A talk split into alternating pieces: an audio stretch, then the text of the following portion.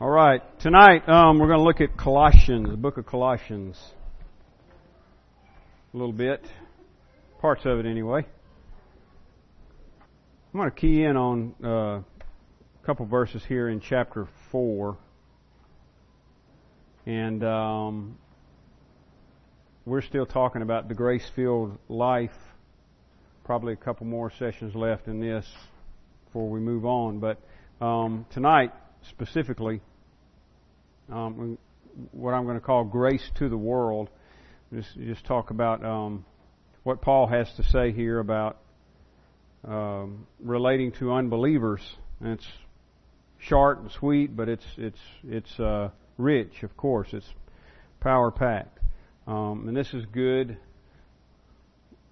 rubber-meets-the-road Christianity, which is what we've been trying to do all along here in this series. But this is more of that. And again, specifically in how we relate to unbelievers. I see this as... It's not that it hasn't always been our responsibility. It has. And it's not that it hasn't always been a challenge for various reasons, because it has. It always has. But in our situation in this country, in our own context, we're in a position where, again, I don't want to imply that it hadn't always been important, but just right now, this is extremely important. It's extremely important because, for example, we commonly talk about, in some form, we commonly talk about the culture war that is taking place. I use that terminology quite a bit, and you may or may not use that terminology, but we, like I say, in some form, we talk about it. You know, we talk about how things are changing and how we are experiencing this conflict with the world. And it's in ways that, and I'm going to try to be careful all the way through here because as I say, I don't want to imply that the church has always been in conflict with the world. The world's been in conflict with the church. But in America, we've just had this situation where Christianity has had such a powerful influence that for a long time it has been basically, socially acceptable and even, somewhat of a plus socially to be a Christian. And that is rapidly changing. And as I was about to say a few moments ago, the conflict that is the way that it's playing out now is in ways that 15, 20 years ago, we just probably wouldn't have imagined. Or maybe we would have imagined it, but thought, probably, can't be real. But it's real. It's happening. So this is going to require, in the way that we interact with the world, this is going to require to bring it down to a personal, human responsibility level. This is going to require graciousness on our part, which means we're going to need much grace from the Lord, right? The only way we're going to do what we're supposed to do and be gracious is by obtaining much grace from the Lord. Now, the Lord, of course, is an able provider and a willing provider, and His grace is sufficient. So it's going to be real important that we have that mindset to relate to the world, interact with the world in a way that is pleasing to Him and that will honor Him. And of course, one way, and I'm not going to have time tonight to go into a lot of this, but I'm just going to kind of mention this here. But one way to do that, of course, is to watch. For example, when we read through the Gospels and the rest of the New Testament, for that matter, in the Gospels, watch how Jesus interacts with the world. For example, I heard somebody mention this just this week, something I was listening to. But when he sat down with the woman at the well, there was no element of shock, surprise, or anything like that regarding her her situation.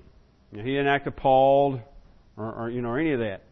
And he dealt with her very graciously.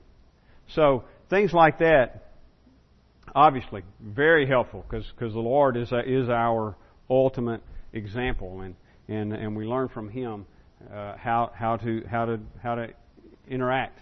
And then, of course, also others in the Scripture as well. You know, Paul. You look at Paul. We haven't gotten there yet in our Sunday morning study, but when we do, look at Paul at the Areopagus in Greece, and that's coming up we should be in, Lord willing, we'll be in Acts 17 this week. So that should be coming up shortly, and that's one of my favorite sections there in the book of Acts. But you look at how Paul, and we've already seen some examples of how Paul deals with some pagans, and we'll see again there. And so we learn from that how to deal graciously, how to interact with the world graciously. It's going to be extremely important. There's a video that I really wanted to show. It's only a couple minutes long, but I wasn't able to get it together. But I just didn't have time to get it on the computer and everything. But a couple years ago, I ran across this. John MacArthur had made an appearance on the Larry King Live show. And since I didn't get this together, I don't have this actor's name in my head. But it's an actor that if any of you used to watch Dr. Quinn, Medicine Woman, he was the eldest of her children. Young boy when that show first came on, probably 12 or 14 years old or something like that. And, the show lasted a few years, so he grew up and he became the town sheriff and all that on the show. And I can't think of his name. But and also he played in The End of the Spear, did an excellent job in that movie, which recounted the death of the 5 missionaries in Ecuador. And he played Nate Saint, who was the pilot. One of the missionaries was a pilot, and that was Nate Saint. And he played that role and did an excellent job of playing that role in that movie. But in real life, he's a homosexual. And he has, from a couple things I've read, become kind of a, I guess because he's had a lot of success and because he's likable and all that, he's become kind of a poster boy type, for their movement. Well, he and John MacArthur appeared on Larry King Live together a few years ago, and the clip that I saw was really short, like I say, probably 2 or 3 minutes long. But MacArthur was explaining some things, and you see this young man, who, by the way, seems to be very polite and all of that. But because of the disagreement, you see him. You can see that he's visibly shaken. He's getting offended. He's getting upset. And MacArthur had said something along the way about choice, choosing to do wrong. And really, he looked like he was almost in tears when it came back to him. And he said, if I had a choice, he said, I wish, I had a choice in this. I wouldn't be suffering all of the trouble that I have, all these years. And I don't think he used the term persecution, but the same idea, for being gay. And MacArthur, I'm telling you, what an example of grace and speaking in grace, like we're going to see in a moment. But MacArthur just defused that whole thing real quick. I mean, he didn't get in his face and say, "Well, you're this or you're that," and do anything like that. He just said, "No. Let me." And he said, "Let me explain." And he said, "I'm not saying that you weren't born this way." MacArthur kind of went into this thing about we're all born sinners. He said, I have my own sins that I struggle with. We all do. But day by day, I have a choice as to whether, he said something along these lines. I have a choice as to whether to just give in to those impulses or resist those impulses and do what is right. But anyway, the whole way he handled it, his mannerisms, his disposition, his manner of speaking to this young man, it was just, I'm telling you, it was gracious. and the young man who was, as I said, visibly shaken, you just kind of calmed down, you know. And then he even went on to say, well, I have a lot of respect for you and what you do and this and that. And that's the kind of thing that we, you know, because it's real easy to just kind of like get back in people's face and not be so gracious. So one of the things we have to do, of course, is remember how the Lord treats us. Because I don't know about you. I mean, actually, I do, because I know what the Scripture says about you. But you know, it's kind of polite to say, I don't know about you, but me, I do a lot of stupid things. And God is gracious, and that's another thing that you just see running through the Gospels. You know, that the different disciples, apostles, doing dumb things, saying dumb things, and you know, how many times as you're reading through there do you think, boy, they should know better than that, you know, at this point. But Jesus is always gracious in the way that He deals with them. Well, that of course is, with the exception of Judas, that is believers.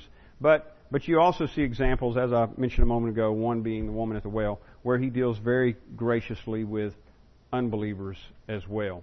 In fact, you usually don't see like Jesus being really stern, coming across what we might think of as hard, unless He's dealing with hypocrites.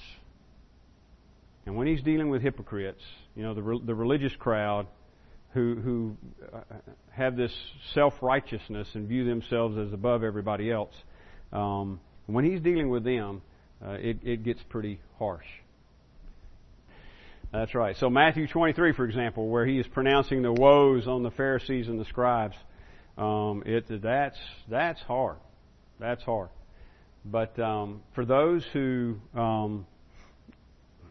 like I said, that seems to be the exception. He's dealing with the religious leaders there, and they are, of course, misleading people and doing a great deal of damage. And so He has strong words. All right, now here's the passage I want to focus in on with all of these things in mind. And we're jumping in. Obviously, we're jumping in the middle of an argument here. I mean, you know, by argument I just mean Paul making a case. A teaching, jumping in the middle of a teaching. So I'm going to give us a couple other verses to help set the context. But I'm going to go ahead and read this first, and we'll come back to it again. But Colossians 4:5, and just these two verses, walk in wisdom toward outsiders, making the best use of the time. Let your speech always be gracious, seasoned with salt, so that you may know how you ought to answer each person. And remember, like when you get to the second part of that imperative in verse 6, I'm sorry, not the second part, but just verse 6, second part of the statement. But you get to verse 6, he let your speech always be gracious. Remember there, he's talking about two unbelievers. We do need to be gracious to one another, but that's not his focus here. He's not talking about the church. He's talking about those outside. And I'll come back to that in a moment. But what he's doing here, this is just kind of FYI, but for your information here, but some kind of key words I was noticing going through Colossians, hope, wisdom. Of course, Christ is our hope, and he says that. You know, Christ in you, the hope of glory. And he keeps talking about the mystery of Christ. Christ in us, and Christ, of course, as our Savior. But this theme of wisdom keeps popping up, and he's talking about how to live. So, for example, just when you think, and the reason, of course, I'm pointing this out here, because once you get to chapter 4, verses 5 and 6, that's a part of this theme, this ongoing theme. He's talking about how to live in this world. So, just generally speaking, if you look back in chapter 1, verses 9 and 10, and I mean just, when I say general, I mean just living in general, living the Christian life, he says, chapter 1, verse 9. So from the day we heard, we have not ceased to pray for you, asking that you may be filled. Now here's Paul describing his prayer for them, but in this prayer, what we get here is how he wants them to conduct themselves. He's praying for them to live in a certain way. So he says, I pray for you that you may be filled with the knowledge of His will in all spiritual wisdom and understanding, so as to walk, and remember that, that's going to be important, so as to walk in a manner worthy of the Lord, fully pleasing to Him, bearing fruit in every good work and increasing in the knowledge of God. Now, the reason walk is important is because this is a common metaphor, especially Paul likes it, but it's a common metaphor for living and conduct. Common metaphor for conduct. In fact, literally, the idea of the word is walk around. Walk around. So that kind of helps, just picture life in your conduct as you move around, as you go about. So how are we to move around? How are we to go about in this world? Well, Paul says, I'm praying for you that you walk in a manner worthy of the Lord, fully pleasing Him. Now, Paul says in another place that it's always his aim to please the Lord. And that's something that should be ours as well. In life and conduct, always seeking to please the Lord. And that's why he prays for them, that they have God's wisdom. In fact, he says, I want you to be filled with the knowledge of His will, God's will, in all spiritual wisdom and understanding, so that, because that's what's going to inform this Christian life, is knowing the will of God, having God's wisdom in these things, and being full of the knowledge of God. And, of course, all that comes through getting to know Him, right, through reading the Word. So, again, his prayer for them is that they walk worthy of the Lord, fully pleasing Him. And he'll spell that out in the rest of the book. And then, likewise, you look down in chapter 2, verse 6. Therefore, as you received Christ Jesus the Lord, so walk in Him, rooted and built up in Him and established in the faith, just as you were taught, abounding in thanksgiving. As you receive Christ Jesus the Lord, so walk in Him. Walk in Christ. So there's just some kind of general statements about how to again, by general, I mean just how to live, period. Generally speaking, live in this world. And then he goes in chapter 3, he starts going into specific relationships. Very similar to what he does in Ephesians, for example. So, for example, if you look down in verse 18, wives, submit to your husbands as is fitting in the Lord. And then he says, husbands, verse 19, love your wives and do not be harsh with them. Children, obey your parents in everything, for this pleases the Lord. So here's one example right here that he gives of course, all of these things are pleasing to the Lord, but he tells the kids, obey your parents in everything, for this pleases the Lord. So he wants us to have wisdom to please the Lord. Here's the way it plays out. Fathers, verse 21, do not provoke your children, lest they become discouraged. Bondservants, literally that's slaves. I think you could draw a parallel, though, or for application. We could just apply this to employees. Employees, obey in everything those who are your earthly masters, not by way of eye service as people pleasers, but with sincerity of heart, fearing the Lord. Whatever you do, work heartily as for the Lord and not for men, knowing that from the Lord you will receive the inheritance as your reward. You are serving the Lord Christ. All right, so he says how wives are to relate to husbands, husbands to wives, children to parents, fathers to children, slaves to masters, so on. And then, chapter 4, verse 1, he's still continuing in that vein. And now he shifts to masters, or again for application we could say employers. Employers, supervisors maybe, treat your bondservants, treat your employees justly and fairly, knowing that you also have a master in heaven. You know, interesting, by the way, that the Lord cares about these things. And that He promises reward for those who abide by them, and gives warning for those who may not. Remember, you also have a master in heaven, he says.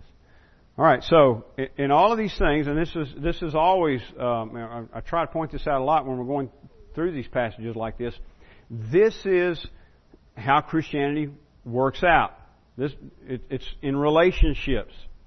This is how. In fact, I would even go so far as to have gone so far as to say, and I still think it's right. But Ephesians 6, for example, you got a chapter on spiritual warfare. But all of that comes right after Paul has talked about relationships. And I don't think he's changed his subject, really. In other words, this is how spiritual warfare occurs. We're not fighting flesh and blood. We're fighting spirits, principalities and powers, and so forth. Well, how do we do that, Paul? Well, here's how you do it. Husbands, love your wives as Christ loved the church. Wives, submit to your own husbands. Children, obey your parents. Servants, obey your masters.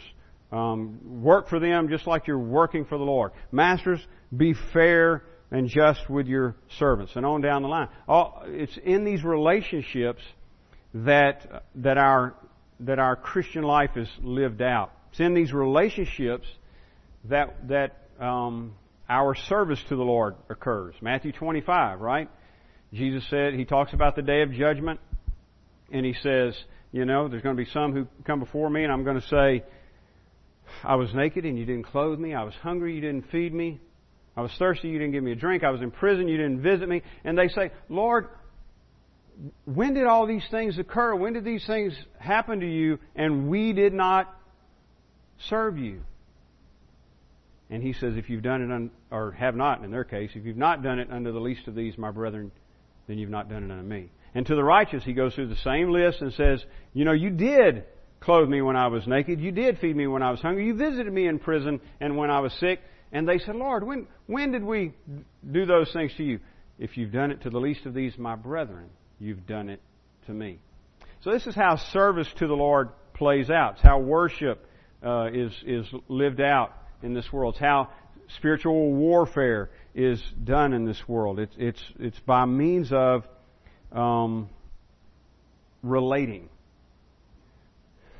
Being godly, like we saw in Titus, being godly in this present age. This is where the struggle is. You know, when we get to the other side, the experience of sin is going to be removed. The hindrance of sin is going to be taken out of the way. The struggle, the quest, the struggle to be holy, to be godly, as Paul says in Titus, is now. In this, the grace of God is training us to reject ungodliness and to be godly in this present age, to live godly in this present age. And this is how it works out and how we relate to other people. Now he goes specifically to unbelievers, relating to unbelievers. And in the minutes that we have left here, that's what I want to really focus in on for tonight. So we're talking, our main theme here, you know, is being full of grace, grace-filled, living the grace-filled life. And we've talked a lot about that. For example, you know, it's the idea of extending grace. The grace that God has demonstrated toward us, extending that to spouse, to children, to parents, to co-workers, to people at Walmart that you don't even know, whatever. And especially, right, to the church, to brothers and sisters in the Lord. All right, so now, unbelievers specifically. We go back to verse 5, chapter 4, verse 5. Remember, walk here is our metaphor for the Christian life. My whiteboard's gone. You took your whiteboard out of here, didn't you? Walk here is the metaphor for conduct and living. So walk around, go about, Paul says, in wisdom toward outsiders. Outsiders. Now, that's why I say this is specifically regarding unbelievers, because that's what he means by outsiders. In other words, he's not talking about, people out in the yard rather than in the house. He's meaning people outside of what? The church, the kingdom, Christianity, Christ, you could say, because we're in Christ, they're outside of Christ. We're in the kingdom. There's a lot of things, just like we were talking about the experience of sin being removed. A lot of things that we are yet to know experientially. But we're in the kingdom. We're born again. We're in. We don't know the fullness of it yet. That comes at the last day, at the consummation. But we're in. They're out. I remember some of you know Rex Blankenship. One of the best sermons I heard him preach when we were attending over there at Springs of Grace was, "Are you in or are you out?" And I don't even remember now what passage he was coming from, but it was good. Are you in or are you out?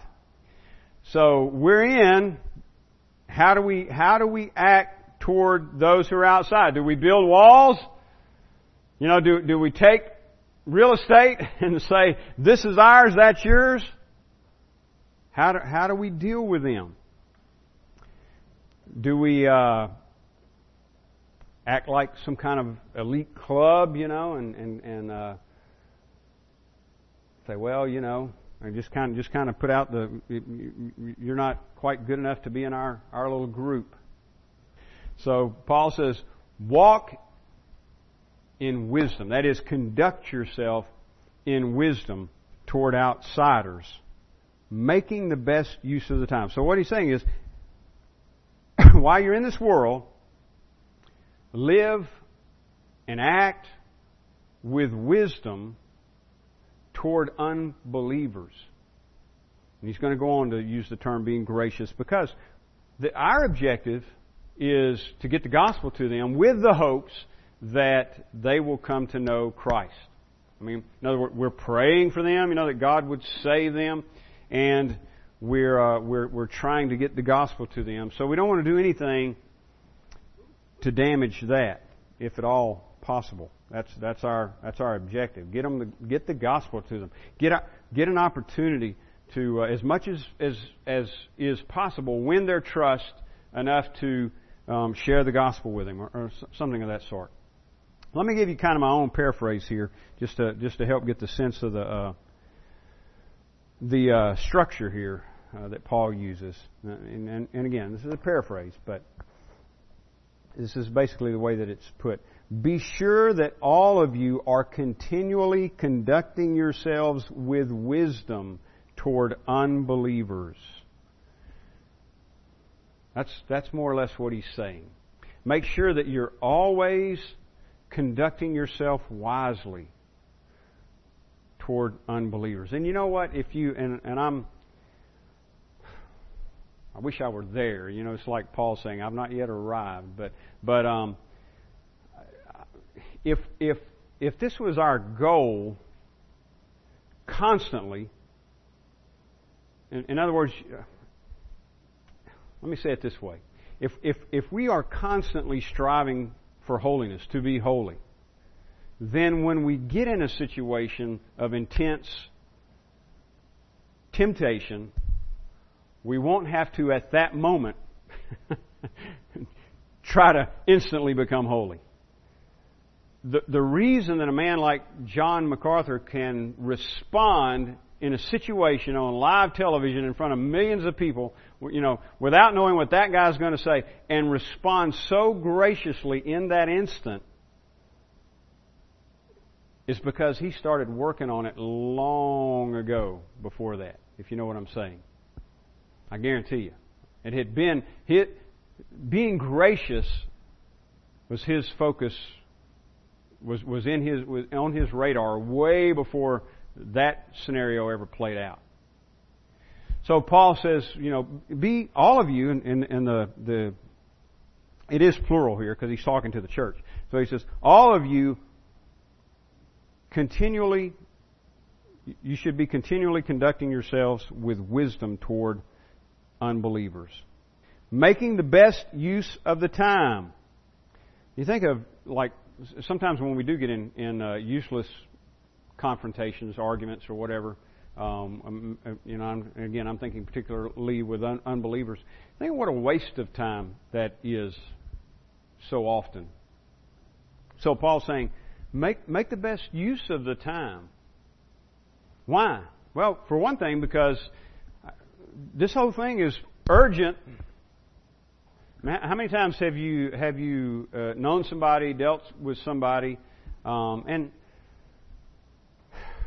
sometimes you do. Sometimes it does take some time to get somebody's trust. True enough. I mean, you can't always just, you know, hit them with the gospel the first time you meet or whatever. Sometimes you do. You have time. You build a relationship. You build trust. But have you ever? Maybe this has happened to you. Have you ever had a scenario where you thought that you did have that kind of opportunity with somebody? You just kind of didn't get around to it. And the next thing you know they're gone. They've either died or just gone out of your life. You know, maybe they moved off or whatever the case is, and you never see them again. And you kind of think, boy, I wish I'd spoke up when I had the opportunity. Make the best use of the time. So you know, see the opportunities and seize them with godly wisdom, and as we're going to see in a second, graciousness. So just continually, it's not a wait till it happens. You know, it's like troops on a battlefield. You know, they don't wait till they get out there and the enemy attacks before they start learning how to shoot the weapon and everything. They do all that in training before they ever hit the theater. So Paul says, this is to be our manner of life, walking in wisdom toward outsiders, making the best use of the time. He goes on, and I love this, verse 4. Let your speech always be gracious. He says something similar in Ephesians 4, 5. Let no corrupt communication proceed out of your mouth. But there he's talking among the church, but again, primarily. But again, here he's speaking specifically about our interaction with unbelievers. Let your speech, literally that's the word in grace, salted with salt. So let your word, whatever you when you speak, when you talk about, that's why it's translated speech here. Let your speech, notice, always be gracious. And again, literally, it's in grace. And let it be in grace. And I kind of get the idea here of you know, it's like sopping a biscuit. Dip that thing in the biscuit. You say, why do you say that? Because he's fixing to use a food metaphor with the salt. And he says, in grace. Let your word be in grace. So it's like first, you know, whatever you're going to say, baptize it in grace. Just like you do a good biscuit in gravy. Baptize it in grace before it even begins to proceed out of your mouth. Continually. So this is, because that's what he says, walk, the idea is always walking in wisdom. So this is the wise way to interact at all times. Walk in wisdom toward outsiders, making the best use of the time. Let your speech always be gracious, seasoned with salt, so that you may know how you ought to answer each person. So you know what he's saying there? Let grace inform you how to speak. You know, not your past history, not, you know, because a lot of times the people that we're dealing with, we got a history with them. And so that's usually where we go to get informed on how to speak. You know, I got a history with this person, and you know, here's my opportunity to get some shots in and kind of make up for some they got in on me. But Paul's saying, let your speech be informed by grace. Baptize it in grace. Sop it in grace, so that it's like, you know, like that. I said gravy, but it could be honey too, couldn't it? You, like that biscuit's dripping with honey, right? So your speech is just dripping with grace. Grace full. Now, this little phrase, and I'm just going to spend a few minutes on this, and then we'll be done. But this little phrase, seasoned with salt, has always been a tough one for me. Not just here, but in Matthew also, when Jesus says, "You're the salt of the earth," and what does that mean? You know, and I've heard all these explanations, just none of them ever satisfied me. You know, and people talk about how salt's a preservative and this and that, and so we. Somehow we preserve the world, I guess. I don't know. But and none of that's just ever clicked with me. And I'm not saying it may be right. It just doesn't I don't know. It just doesn't seem to be the main point, I guess, is what I'm getting at. Let me give you a couple of references here, because I think, you know, the writers of Scripture use the language they use for reasons. Look at Leviticus chapter 2. And I'm going to give you a few, about 3 verses here from the Old Covenant. All right, Leviticus chapter 2, verse 13. You shall season all your grain offerings. Okay, here's an instruction. Grain offering, of course, you know, the food offering, from the grain, from the harvest. You shall season all your grain offerings with salt.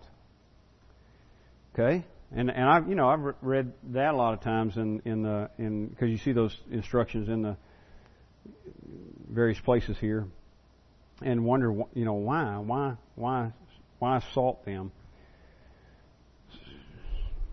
Season your grain offerings with salt. You shall not let the salt of the covenant. It's an interesting phrase, isn't it? You shall not let the salt of the covenant with your God be missing from your grain offering. So it's required. The salt has to be there in the grain offering, God says. And He calls it the salt of the covenant. With all your offerings you shall offer salt. Interesting. Look at Numbers chapter 18. And verse 19. All the holy contributions that the people of Israel present to the Lord, I give to you, meaning to the tribe of Levi, the Levites, because they're going to be serving in the temple. I give to you and to your sons and daughters with you as a perpetual due. It is a covenant of salt forever before the Lord, for you and for your offspring with you. So uses that term again, covenant of salt. All of the holy contributions from the children of Israel going to the Levites, and the Lord says it's a covenant of salt. And then look at 2 Chronicles chapter 13. 2 Chronicles 13, verse 5. Ought you not to know that the Lord God of Israel gave the kingship over Israel forever to David and his sons by a covenant of salt? Yet Jeroboam the son of Nebat, a servant of Solomon the son of David, rose up and rebelled against his Lord. So there he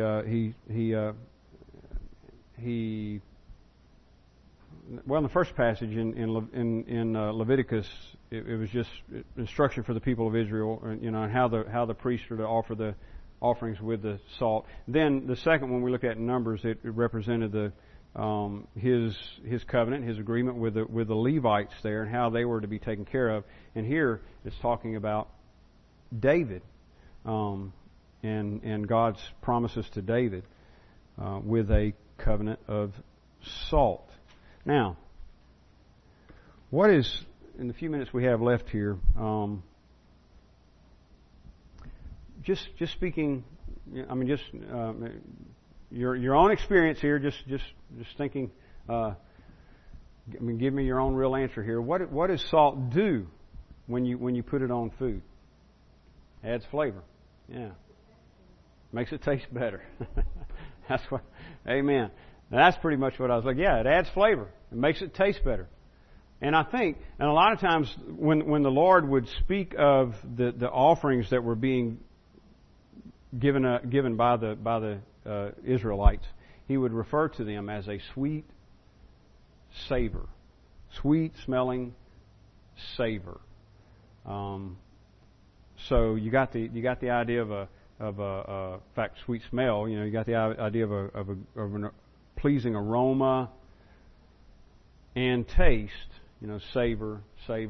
So, I think salt, in fact, that seems to be the way that Jesus uses it in Matthew 5, you know, when the salt has lost its savor, the only thing it's good for is to be trampled underfoot. So it's not good anymore for its intended use, because the flavor's gone. Doesn't taste good anymore.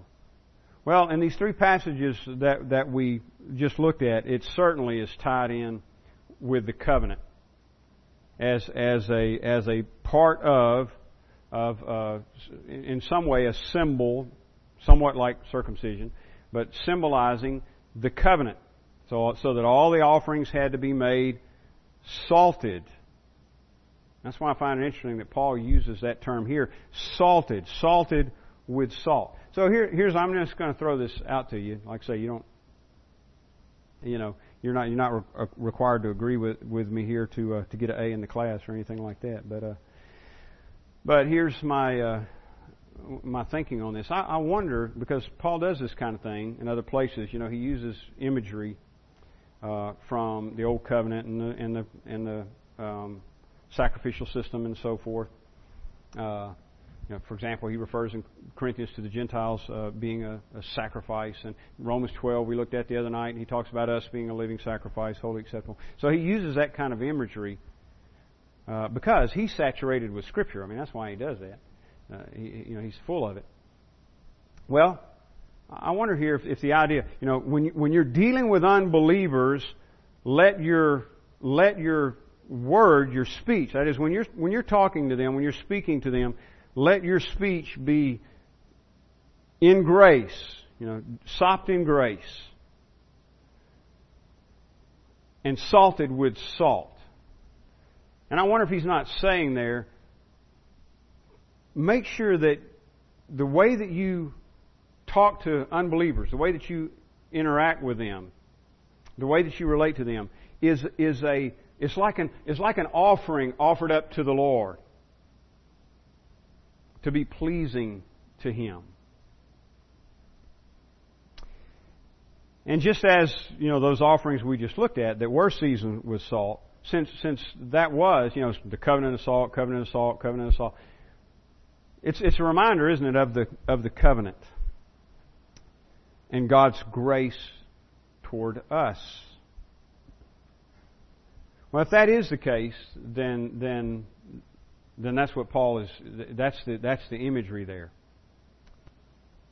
The way that you talk with unbelievers should be a sweet savor to the Lord, like an Old Testament offering, grain offering or other offering was salted and intended to be a pleasing savor to the Lord. That's part of the covenant relationship with Him.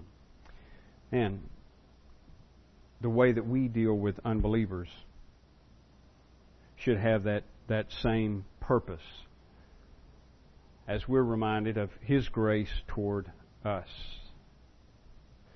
So, walk in wisdom toward outsiders, making the best use of the time.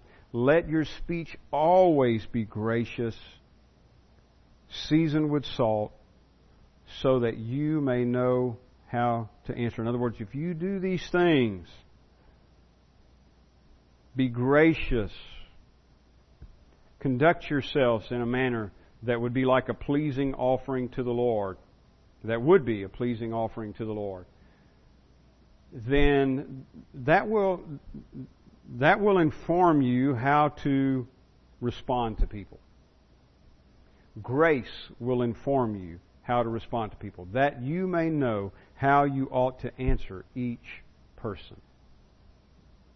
Any comments before we dismiss? Or better interpretation. Like I said, that's not the only one there, and I'm willing to hear another one for sure. All right. Let's pray and we'll dismiss. Father, we do, again, thank you for your word.